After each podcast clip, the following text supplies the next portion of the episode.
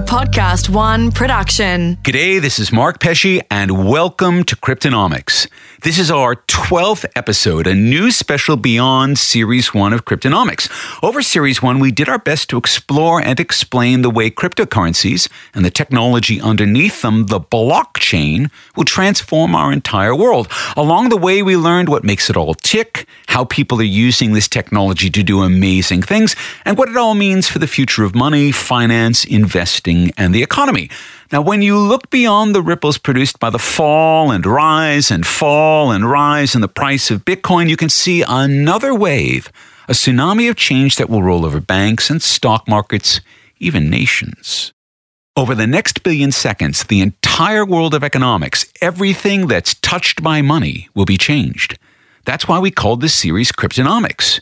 For this news special, we're once again joined by our wise and well read panelists discussing the rapid corporatization of all things cryptonomic and then taking a hard look at what looks like a series of huge frauds perpetrated within the heart of the crypto community.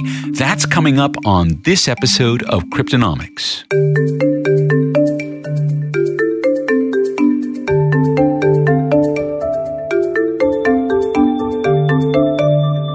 Great pleasure to once again welcome Mark Jeffrey to Cryptonomics. Mark is the patron saint of this podcast. Our episode on cryptocurrencies on the next billion seconds was one of the most downloaded episodes of that series, and that episode inspired this series. Welcome, Mark. And Mark, you have a new video out? I do. Thank you, Mr. Pesce. New video is called Crypto Explained Simply, and uh, it's a seminar on Vimeo. And it's exactly what it sounds like. You know, if you had me in your living room taking you know, cryptocurrency, all of it, all the coins, all the exchanges, all the wallets, take it from the top and explain it to someone who knows absolutely nothing. That's what this is. So just look for it on Vimeo, you'll find it. Joining Mark is another frequent guest, Rob Tercek. Now, Rob is the award winning author of Vaporized, a book that explains why and how all that is solid in the world is melting into software, which includes money.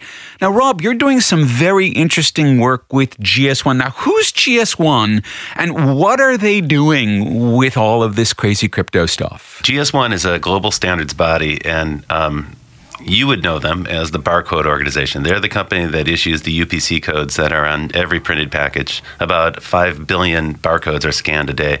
Um, the project I'm working on with them is the uh, to reunite the physical products with the dematerialized digital version and uh, that project's called Digital Link. You can search for GS1 Digital Link. Basically, it's barcode 2.0. It'll reunite the physical package with all the digital metadata associated with the product. So, where it's been, what, what the, the chain of ownership has been, provenance, all these things that people actually do care about. That's exactly right. So, right now, that's hard to do. You'd think it would be easy to do, but the new generation of smartphones will be able to do AR. So, you'll be able to scan just about any product and be able to uh, find the associated data with it. And I have seen some blockchain projects that that allow people to do this with, say, a packet of drugs to make sure that the drugs weren't counterfeited. So we're talking about this kind of thing, right? That's right. When we talk about digital identity, counterfeiting is important, provenance is important, sourcing matters to people. You know, the, the, the idea then is also not just for people, it's also for automation. Uh, so when we think about blockchain, typically in the context of crypto, we're thinking about ourselves, people, trusting other people. But what you really need to think about in the world of exchanging goods, the, the $40 trillion uh, supply chain, the global supply chain, it's ripe for automation. And those automated systems need to know what they're handling. So if you have a digital identifier uh, that can reunite the digital data with the actual physical product, that means that's how the automated systems are going to see those physical products and be able to handle them safely and securely. What a beautiful lead into the topic for the first half of this show, which is high finance. And topic number one is the JP Morgan coin. Now, the head of JP Morgan, Jamie Dimon, has been rubbishing Bitcoin and cryptocurrencies for, I don't know, Mark, how long has he been doing this? Oh, gosh, like, like five years, something like that. It's all fake. It's all a bad idea. It's all going to explode. And then all of a sudden, JP Morgan comes out with their own cryptocurrency. Now, this cryptocurrency is basically going to be used for partners in their own private network to pay one another. So basically, they're setting up a private network and they're setting up their own private currency to be able to pay one another within this network. Does this mean that JP Morgan's come around to accepting the validity of cryptocurrencies? Yes, it absolutely does mean that. Um, however, just to be real clear about what JPM coin is and is not, you know, a lot of people are like, ah, JPM coin made their own Bitcoin. Sort of true, sort of not. You and I cannot own JPM coin. We can't have we can't put it in our in our wallets. Um, this is for banks to exchange value from one bank to another. So think of it like an alternate universe SWIFT system more than anything else. And uh, the underlying uh, technology that they're using is actually not really not real blockchain technology. And this is sort of a controversial point, but they're using something called Hyperledger Fabric, where when you rip down to the bottom of what that is, it's actually CouchDB and Kafka, which are normal. They're not really blockchainy things. They're more like a normal database that's centralized. So you could argue that this is not even really a real blockchain beyond, you know, not even a real coin. And and people have done this. I mean, there was a Forbes piece that basically said, "Don't call it a cryptocurrency because it has these pieces underneath it." And yet, it's still a digital currency, a digital settlement system. Does that mean that this is, in some sense, a marketing ploy from J.P. Morgan to get some of the juice that you get from calling yourself a cryptocurrency without actually having to do the hard work? Yeah, they're they're crypto washing themselves. I mean, they they they'll be perceived as being behind unless they somehow are like blockchain people now right? And they know this, at least at this moment in history. So they've decided to just stick a blockchain sticker on the outside of something that they probably could have just done with a database, right? So just be honest, that's what's going on here. What's the use of it? My understanding is that stable coins like Tether were used for people who were trading a lot of uh, cryptocurrency to sort of park their gains in, in something that's dollar Correct. denominated, you know, in case there's a lot of volatility. Um, I don't know how useful that is these days, but but that was the point of Tether. Is that what they're trying to do? Is that is that could that be perceived what they're trying to do here with JP, so JPM Coin? If they're trying to do a Swift, in other words, to replace Swift, and I have seen, I can't tell you how many attempts. Now, for our listeners, Swift is the interbank exchange mechanism. Particularly if you're going from one country to another, you use the Swift transfer network to be able to move funds from one country to another. And the thing about Swift is it connects all the banks together, but the most important thing it does is it manages all of anti money laundering. So it's very difficult to move, say, more than $10,000 at a pop using the SWIFT network because you have to have all of the compliances with anti money laundering. And so if JP Morgan is trying to do something that runs an end game around SWIFT and the fees of SWIFT, they're going to have to handle all of the work around money laundering for themselves. And I know, having dealt with bankers, that bankers get very afraid when they start tampering with things that could get them into trouble with anti money laundering laws because that is the one thing that is guaranteed guaranteed to send a banker to jail. Yeah, well, that's why they that's why they went with the Hyperledger technology and the you know CouchDB stuff because they could control very exactly who had access to this quorum network that underlies hmm. the JPM coin, right? So they just don't provide access to anyone who's not you know been cleared.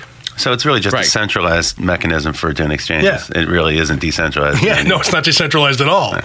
So that's the funny thing here. But the, the supposition there is that none of the banks themselves will be corrupted enough to do uh, anti money laundering, forbidden trades. And we know from the history, and particularly the recent history in Australia and also the recent history with HSBC, which got hung up for billions of dollars in fines for this, that this does not happen topic two. So, Rob, last time we chatted, we talked about Facebook creating a crypto token that would allow people to exchange money using Messenger. We got a little bit more detail. It looks like it's going to be quote unquote stable coin that's pegged to the US dollar.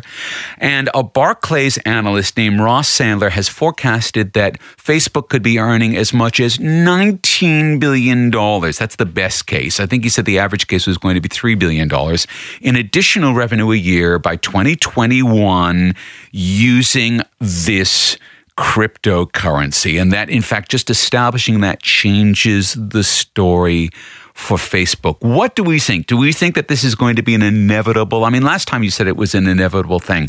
Do we see it as being even more inevitable now? Last time I said a lot of things. Uh, you know, I was pretty snarky about Facebook's entry into the crypto world. Um, on the other hand, this time I want to contemplate the possibility. So imagine, uh, you know, the, if they roll this out with to the 1.3 billion people that are using WhatsApp, that instantly will put this in the hands of an enormous global audience, and then add in the the full 2.7 billion people that use the whole you know Facebook uh, kind of universe of apps. That gives them extraordinary reach to you know almost what one fourth of humanity or more than one fourth of humanity. It's a pretty big, pretty powerful play. So that could be a really astonishingly good thing to do. Think of all the money that's spent um, transferring money from one country to another. That's about a $500 billion business. Western Union rakes off a healthy fee there. That's a juicy target for them to go after. And by the way, remember what I pointed out last time is tr- still true. Facebook's not the first company to try to monetize or do uh, tra- transactions inside of a messaging app. But but you know what I want to talk about now, Mark, is um, Apple has just come out with their big series of announcements, uh, all the new shiny stuff that Apple's going to be introducing. You know, a couple weeks ago they kind of um, previewed uh, a refurbishment of a couple of aging product lines, like some of their iPads and so on, and that that was that was they wanted to get that out of the way so that they can unleash this enormous incredibly important announcement about digital services. So they cleared the decks, and what they revealed is, I think, kind of like a version of Amazon Prime Video. Um, really, just a knockoff of something that already exists, much the way Apple Music is just a dim echo of Spotify. And then, wait, hold on, there's more. Apple introduced a credit card.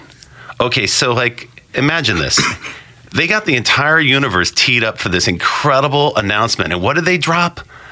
A freaking credit card. Like there aren't already 2,000 other companies that want to give you a credit card with the same APR, the same kind of financing, the same lousy deal. It has an Apple logo on it. Oh, and you get a discount. You get some rebate if you buy stuff from Apple from it.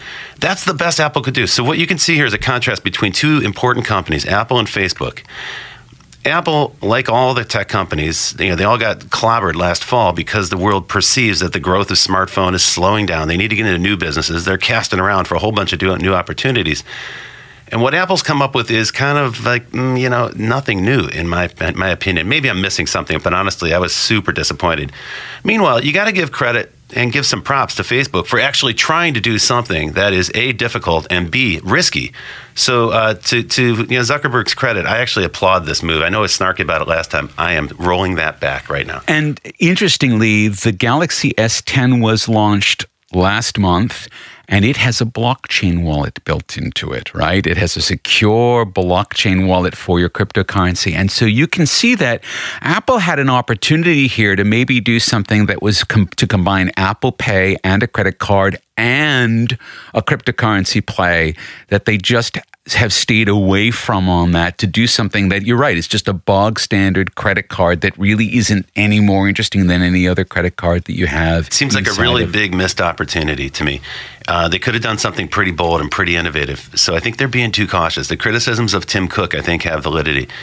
That said, the bigger trend here is that the internet brands that we all know and use, you know, whether it's WeChat or, or um, you know, uh, WhatsApp or Apple Pay or Samsung Pay or Google Pay, what they are all doing is they are disintermediating us from our typical credit card companies. And it's yeah. true. Like I've already forgotten which credit cards I've connected to uh, to my Apple Pay on my phone when I'm using the tube in London, I don't really remember which card it's going on. I you know it's Apple Pay, and I love it. Right, I love that experience, and I will never switch back to whatever the cumbersome process was before to buy a tube ticket in the UK.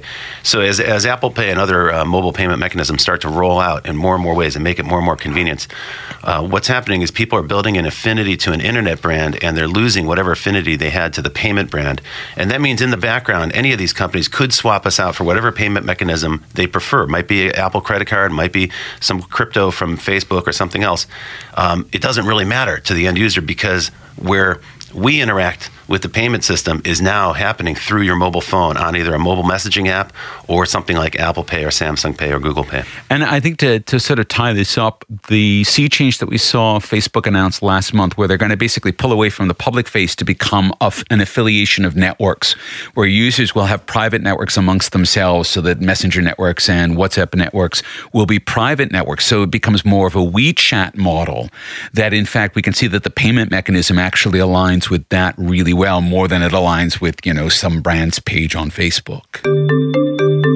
Okay, next topic. Jack Dorsey, who co founded one of the other social media giants, Twitter, but also co founded Square, which is a big payments company, has announced an effort to do a lot of open source work in the crypto community. He said, quote, these folks will focus entirely on what's best for the crypto community and individual economic empowerment not on Square's commercial interests. All the resulting work will be open and free. Now, how much do we really believe that he's not keeping one eye on what Square can do with any innovation in the crypto space in payments? Yeah, I mean, I think Jack's interest in crypto is legit. And I, have been watching his comments for the last several weeks. And it's very clear that, you know, he, he was, you know, he was born on the internet along with the rest of us. And he's in love with it on some level along with the rest of us. And he hasn't, and he hasn't seen something that's really just sort of, you know, tickled his imagination in, you know, the past 10 years like crypto has. And it's very clear from his comments that that is where he's coming from. He doesn't really know where he's going yet with this energy and this support, um, other than he wants to be part of this new thing, just like we all wanted to be part of the internet when it was a new thing, right? So I, I think he's just proceeding from the heart and, and, he, and he's figuring it out as he goes along. And it's, you know, that's where he's coming from.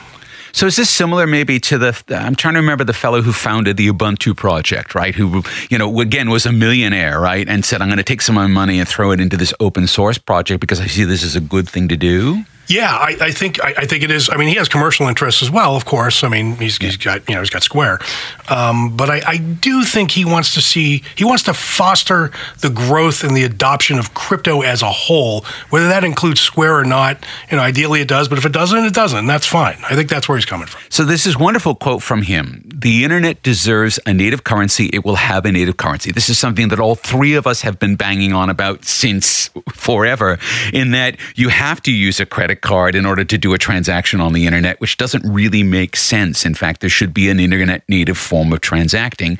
Cryptocurrency was supposed to be that, but unfortunately, none of the cryptocurrency formats that we're using have been a good fit for that. Does Dorsey have an inside chance on driving that because he can both drive the development of open source work that will allow other people to advantage it, but then use Square as a means to bring it into the mainstream? Yeah, I mean, he's clearly got the platform to get a lot of, you know, most of humanity is not using crypto right now, right? The, the number of wallets is very small. It's something like 50 million tops the people are using crypto at the moment compared to 7 billion people on earth. So um, can jack and square drive that to you know the 99% of humans that have never touched crypto? Sure absolutely. Um, and you know we, we don't know yet what the platform is that will be the cash like version of bitcoin. Bitcoin isn't it. It takes 10 minutes for transactions to clear. It's way too clunky and too hard to use. So there's a lot of theories about what that could be. You know it's probably something like a stable coin on EOS, something like that, because EOS is you know Google fast in terms of transaction speed. Um, so it depends on you know what horse Jack wants to back, and Jack gets behind one of these things, it could go the distance. So my fingers are crossed that uh, he picks one and goes. One way to think about this is uh, the focus on individuals and empowerment. Uh, you know, you can look at Square as um, as creating a whole bunch of entrepreneurs that didn't exist because it made it possible for someone to be a merchant just by selling stuff out of their trunk or at a flea market and they could take a credit card and you didn't have to rely on cash. And that was enormously empowering for people who previously had to go set up an account with a Merchant Bank and get a credit card swipe terminal and all the headache and hassle and paperwork that some weren't even qualified to do. So um, Square empowered people to become merchants in a way and and, and do merchandise uh, merchandise anywhere, right? They could open up a store, be entrepreneurs anywhere. I suspect that philosophically, this idea is linked. And whether it means he's going to make it possible for merchants to get paid by individuals however they wish to pay, that's one avenue. That would be great. But another one might be that he focuses on the actual individual, makes it much easier for them to use Square to make payments. Uh, in both cases, I mean, they're sort of the flip side of the same coin. In both cases, those would be squarely in sync with the theories and the philosophies that uh, they shared when they when those guys launched Twitter. You know, it's, it's worth thinking back to. Um, all the chaos and all the creativity and all the turmoil that's been generated in public discourse and politics by Twitter and uh, and Jack's former colleague uh, Biz Stone's fierce commitment to being the free speech party of the you know, the free speech wing of the free speech party. You know, like refusing to censor Twitter in any possible way. Sure, sure, it's had all kinds of dire consequences, but it has greatly expanded rhetoric. It's a greatly expanded dialogue. Uh, it's certainly set up a lot of political discourse, maybe some for the better, some for the worse. But in every case, what you see happening uh, with this particular group of executives that work together at Twitter is this fierce commitment towards empowerment of individuals to do things that they previously couldn't do. So this is where I think that's heading.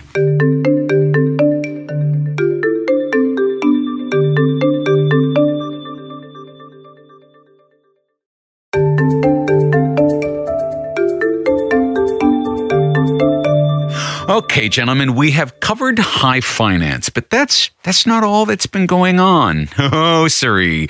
In fact, there seems to have been quite a bit of what I can only call low fraud. So, topic 4. Is Bitcoin trading all a lie? So, Marius Kramer on Quora said daily Bitcoin is not $6 billion as shown in coin market cap, but only around 270 million. So that's about what, 5%. So, Mark, you read all of the papers on this topic. What can you tell us? What have we learned? well, we've learned quite a bit. And um, yes, I did read through all of it. I believe the conclusion of this report. And uh, the report basically says that there's 10 or so exchanges that have legitimate volume. And uh, I won't go into how they figured that out, but I read their methodology and I went, yeah, actually, that makes sense. Um, and then the rest of them are all faking their volume. They're all lying about the number of people that are trading, not just Bitcoin, but all cryptocurrencies on their platform. So, um, so why would they do this? Why would you just lie blatantly about your volume? I can tell you why, and as and the reason why I can tell you why is because uh, I did a token sale for my token Guard for Guardian mm-hmm. Circle. So mm-hmm. we sold 3.5 million worth of Guard. Um, after it's over, and I, and everyone who's ever done a token sale, otherwise known as an ICO, some people call them, goes through the same thing. Immediately following the conclusion of your token sale, all of your token holders get on Telegram and they start beating you over the head and saying, you got to get me liquidity, you got to get on exchanges. So there's this massive, massive pressure on all of us to get on exchanges. The exchanges go, oh, wait, hello, people with pressure on them. And so they come at us and they say, sure, we'll list you, but you got to pay us five Bitcoins. And then you've got to do, you know, one to two Bitcoin worth of market making, which means market manipulation on their platform. They don't say that's a nice way of saying that. Uh, right. And then like another Bitcoin worth of marketing services per month. So they have these comprehensive packages, and a lot of these guys are just paying them. And the reason why they're paying them is because they think there's volume there, and there is no volume. They're lying about the volume. So the volume, the fake volume, is window dressing to suck people like me in. We get emails every day. Like that's what this world is like. It's crazy. Good lord. Okay, so it is literally it's it's a fraud scheme. I mean, it's a, something that makes something look like something that it's not to get you to spend money on something that you're not actually buying because it's not actually there. Yeah, and we didn't know this by the way. When you know, maybe like 6 months ago when our when you know, maybe 8 months ago when our token sale ended, we started getting these emails and my my partner and I discussed it. We actually discussed we're like, "Man, maybe we should." And um, you know, and we basically just felt like, "Yeah, I just don't really it just doesn't feel like it's actually going to work. Like there's actually actually, you know, getting on this exchange is actually going to help anybody. So we, we declined. We did not play ball with any of these people. So I guess the first question, Mark, is how can we tell a reputable exchange from a disreputable exchange? Well, this, I mean, this report actually calls out 10 reputable exchanges. If you search okay. uh, SEC testimony by Bitwise, you will get it. And the, and the testimony was done on March yeah. 23rd, 24th. Right. And, and we will post a link to the report also on the Cryptonomics website at cryptonomics.show. And, and one thing I want to make sure does, you know, doesn't get you know get lost here in this discussion. A lot of people are reading this going, "Oh my God, ninety five percent of all Bitcoin trading is just fake," and so they conclude that you know all of Bitcoin is fake somehow. That's not the case. Um, and also, there's a, the flip side of this story is is that most Bitcoin trading goes on on over the counter exchanges. So Coinbase and all these exchanges don't even know about those that trading that goes on.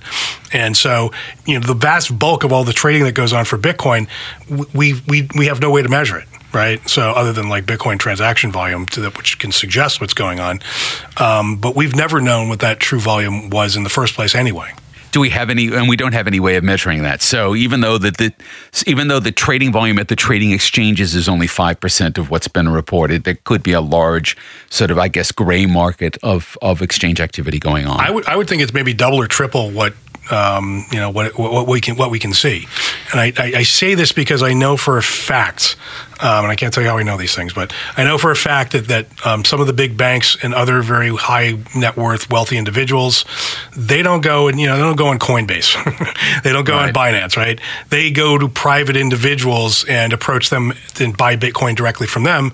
Sometimes at inflated prices because they're looking for a large volume of Bitcoin, and they you know you can't get that volume of Bitcoin other than a few places, so they pay a premium for that. But that premium price is not reflected in the price of Bitcoin on the open market because it all happened in the shadows. Because it's decentralized, this stuff can happen now. One of the big uh, dings against crypto in general and Bitcoin in specific was its high volatility. So, what does this say about the volatility in trading? Uh, yeah, I don't know that it says anything about volatility. It's just yes, it's still volatile. I don't think that I don't think that really changes in any direction.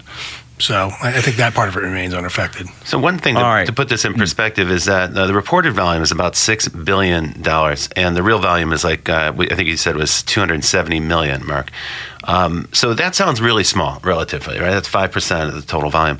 Um, but but here's something to bear in mind. Back in the peak, back in December of uh, 2017, when cryptos peaked at their absolute maximum, the total value of all cryptos was about 800 billion dollars, roughly on par with where Apple is today. And the volume that we're having reported here, the volume that Bitwise reported to the SEC, the real volume, is roughly in line with what you would see being traded in a stock like Apple. So actually, this to me makes perfect sense. Hmm. They're kind of like bringing us back down to maybe the maybe the you know this over-reported, exaggerated volume was unbelievable, and I mean it Yeah. was literally unbelievable. Yeah, yeah, yeah. because it was too large for the given size of the market. Yeah, that's an interesting point. I, I just hope that this is. Uh, I hope this is evidence of something I've been hoping for some for some time, which is that we're starting to take the noise out of the system and get more signal versus Yeah. noise in the trading system. Um, and actually, here's another one. Um, I hate to say this, but it's like you know, the the whole crypto world was this libertarian wet dream of decentralization and no need for government regulation. And in fact, with how this information came out was the SEC in the process of figuring out how to regulate it as the ones that you know uncovered it and have revealed it and publicized it. Uh, so sadly, this space seems to attract the very kinds of people that regulators are needed to manage and regulate. Topic five. So, in January, the Ethereum Classic 51% attack. Now, I'll have Mark explain what a crypto 51% attack is in a minute, but Ethereum Classic. So, we have Ethereum. We've talked about Ethereum before. Ethereum is one of the smart contract coins. So, it binds computer code into a cryptocurrency. And very early on, and we talked about the, the, the Digital Autonomous Organization, the DAO, and when it when it had that bug, when it had that bug, Ethereum split into two forms, Ethereum Classic and Ethereum, and people have traded both of these. And in January, someone or some organization mounted an attack against the cryptocurrency called a 51% attack. So Mark, can you uh, take us through what a 51% attack is? Yeah, sure. So, um, with cryptocurrencies, there are people called miners. And the miners are, are doing a lot of things, but basically what they're doing is processing the transactions that are flowing through the system. Now, the way the network, uh, all these crypto networks works, is that the miners come to consensus on what transactions they are seeing, what are valid transactions. And as long as 51% or more of the miners are good, legit, truthful, uh, the system operates. So, so the entire Bitcoin, Ethereum, all these guys rely on honesty in 51% or more of their networks. However, if somebody gets control of 51% or more of that network's computing power um, and is able to overwhelm that network with falsehood, uh, then it can start forging transactions. I mean, the whole game is off. The whole magic of Bitcoin just falls apart, and bad people can do bad things. It's as if you stacked a jury, basically, right? And the jury is going to start to make all the sorts of decisions. All right. Now, there's a lovely site called Crypto51.app. That's a website, and I'll, we'll link to that on the on our website. But if you go to that, you can actually see that they've calculated the cost of buying enough mining, so buying enough computer power for all of the different forms of coins that are available, and it shows you how much money you have to spend. And when I ran this yesterday, when I was preparing these notes, it said that for me to basically corrupt Ethereum Classic for one hour, it would cost me $5,000, which doesn't seem like a lot of money to be able to go and rewrite a blockchain and then maybe deliver all of the Ethereum Classic to me. Doesn't this mean that we maybe have a bit of a problem here? We do. We do. We definitely do. I mean, I think Ethereum Classic is. Uh, you know, it's it's under hashed, if you will. There's not there, there's not. I mean, any of these networks, if there's not enough people who care, um, there's not enough interest in the network, then uh, there's not enough computing power backing them, and so it becomes very easy to overwhelm with five thousand dollars worth of power. Yes, some some Right? of those coins were at one or two dollars to Yeah, it's overwhelm probably them. pretty easy. So, right, which is Which just means absurd. I wouldn't trust them. Exactly. It's Yeah. absurd. So we have this idea well, but that here's when but here's the flip side of that is that we knew that it happened, right? So it's not like you, not like you can just take the coins and like no one will know, right? Anyone looking at that blockchain is gonna be like, wait a minute, look at this, it's like Pesce just like forged some transactions. like you can tell that it happened, right? As we, the only reason we're talking about it is because we know that it happened on Ethereum Classic.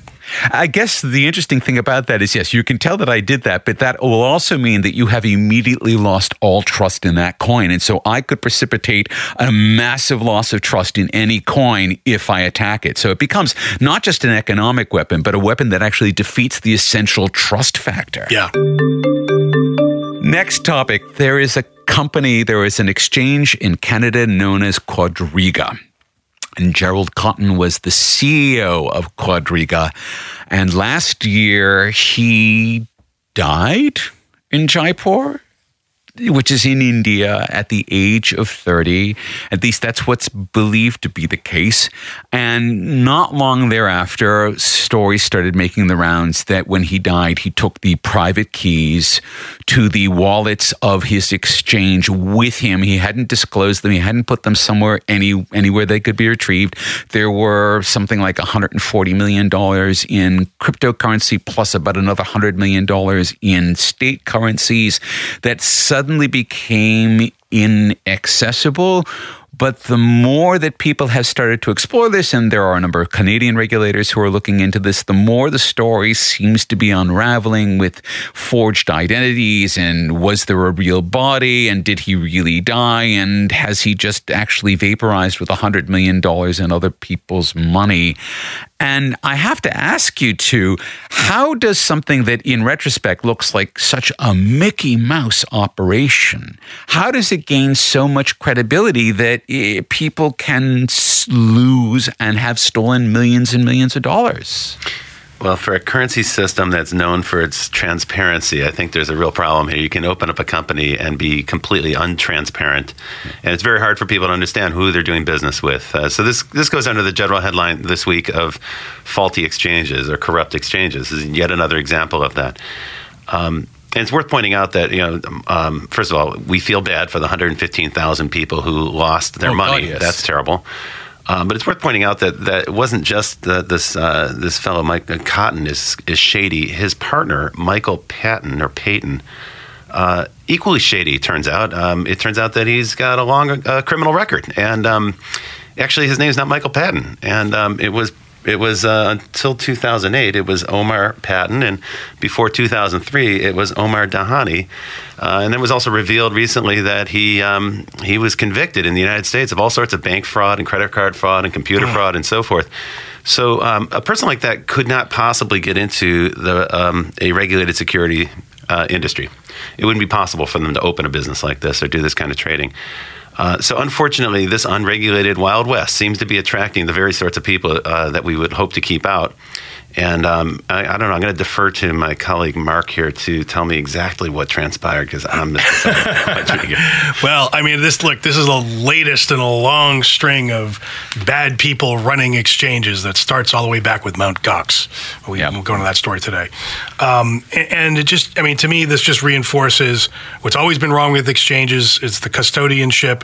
Don't leave your damn coins up on an exchange because you're probably going to lose them. And this is one of the helpful hints in my video series, by the way. But nonetheless, uh, the ultimate answer to this are decentralized exchanges. So, and that's where your wallet basically is the only place your crypto ever is. And if you want to trade Bitcoin for Ethereum, out your Bitcoin goes, in comes the Ethereum. It's never up on an exchange. That's ultimately where this stuff is headed. And Binance has got a decentralized exchange coming. There's another one called Nash uh, coming out on the Neo platform that's supposed to be really awesome in about a month or so. Um, so I think these things will be where people head because of crap like this. I will point out that I lost 0.2 of Bitcoin because it was stored on my smartphone and my smartphone was stolen. And so eh, decentralized is good, but decentralized, I think there has to be some sort of mix between decentralized and then lots of backup copies everywhere. Which we maybe still need to educate users about. And that's going to cause a lot of, I think, discomfort because people will have difficulty knowing if they've done things right enough. We do, but I mean, there's people like Abra uh, and the Lynx wallet in particular that have backup plans. So if you lose your phone, they store your private keys uh, in encrypted key escrow format on their server. So all you have to do is log back in again on a different phone. Boom, you get your coins back. So uh, the more we're sort of we make things that are consumer friendly like that, in addition to the decentralized exchanges, I think these problems will lessen over time. I mean, I, I think regulation would help also. To be honest with you, you know, all of us that are that are coin and crypto enthusiasts, we hate this stuff. We don't like it. We want it to go away. We're totally on the side of let's let's you know let's bring down the hammer on people like this. So so we're we're on the same page. An interesting way, this comes all the way full circle back to my opening comments about digital identity. Um, because the issues we're talking about, you know, losing access to your wallet when it's fully decentralized and you lose access to your wallet, the burden is on you, the user, and now you may lose some coins. Other many people have that story. Um, one of the big issues with digital identity is that it's still very centralized, even on you know on most web services. Your identity is tied to the app, which actually makes no sense. It's your identity; it shouldn't be governed by or managed by the app. Uh, so there's a push underway right now. Maybe this is fodder for a future show to talk about um, decentralized identity.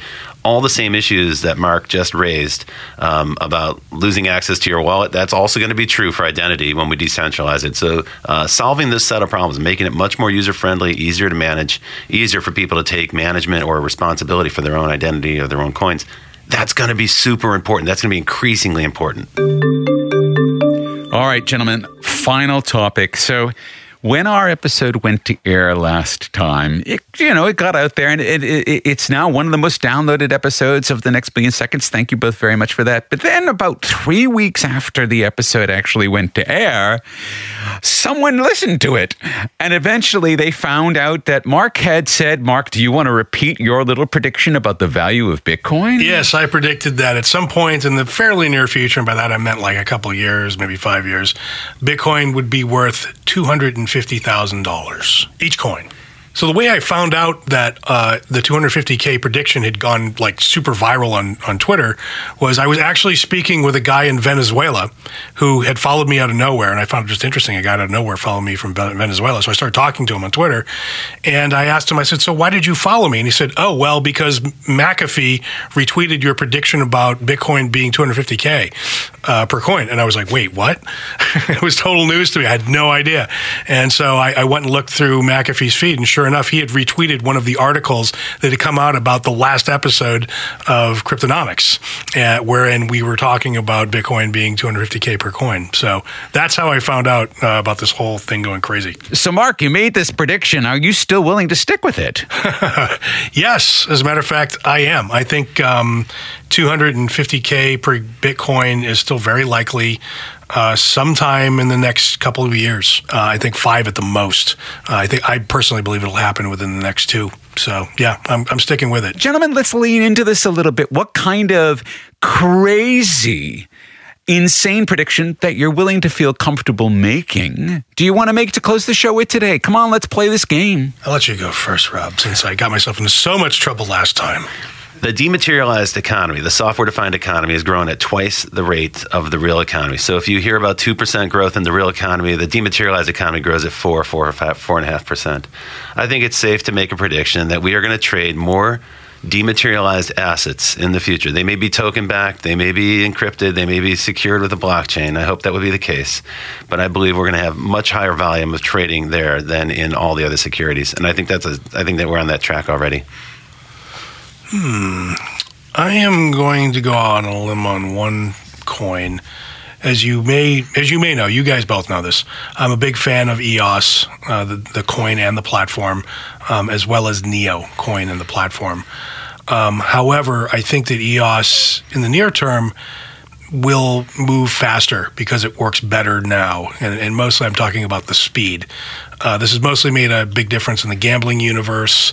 Um, you know, well, really just in the gambling universe. But that means that that, that means it's useful. Like it, you know, people don't gamble with stuff that's not useful or fast. So I believe that over the next year we're going to see a, a, sharp price rise um, from EOS, and it's currently around like three dollars and sixty cents right now.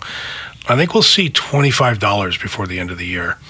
Um, I think that, and I think it'll just shoot up fast out of nowhere, um, and then it'll eventually, you know, not long after that, jump up to about 120. That seems to be the pattern of these things. And you're basing that on, on purely practical utility. It's Yeah. a great platform to develop decentralized apps. Yeah, well, also I know that what's coming on top of you know, so gambling's sort of the first wave. Yeah. The second wave that's already uh, in motion right now are non fungible tokens, which are you know collectibles. Yeah. You know, people are building collectible things, not just coins, Yeah. on the same blockchain. There's a there's a, a game call, uh, there's a game company called Mythical Games that is uh, using EOS as the first platform they're building on top of. All of those non fungible token game things are releasing about middle of this year. So I, I think they're going to take off. You know, it's funny. People um, people tend to think of games as, as kids play or something that child's play, but what they're mistaken is that on every network, games are the first thing where people find utility and fun, and it sort of gathers uh, momentum in that arena. But we also figure out the economics because at the end of the day, every game has an economic model at the heart of it. Um, so I think, in a way, what you're you're doing is supporting my comment about dematerialized, uh, decentralized assets being traded. EOS might be the platform where that happens.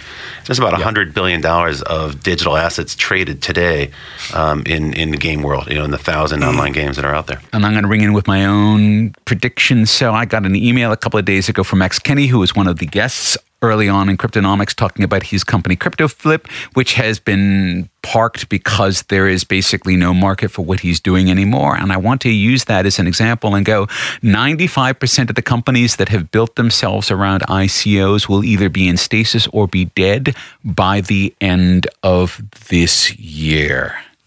Okay, that brings to a close our news special. Big thanks to Mark Jeffrey and Rob Tercek.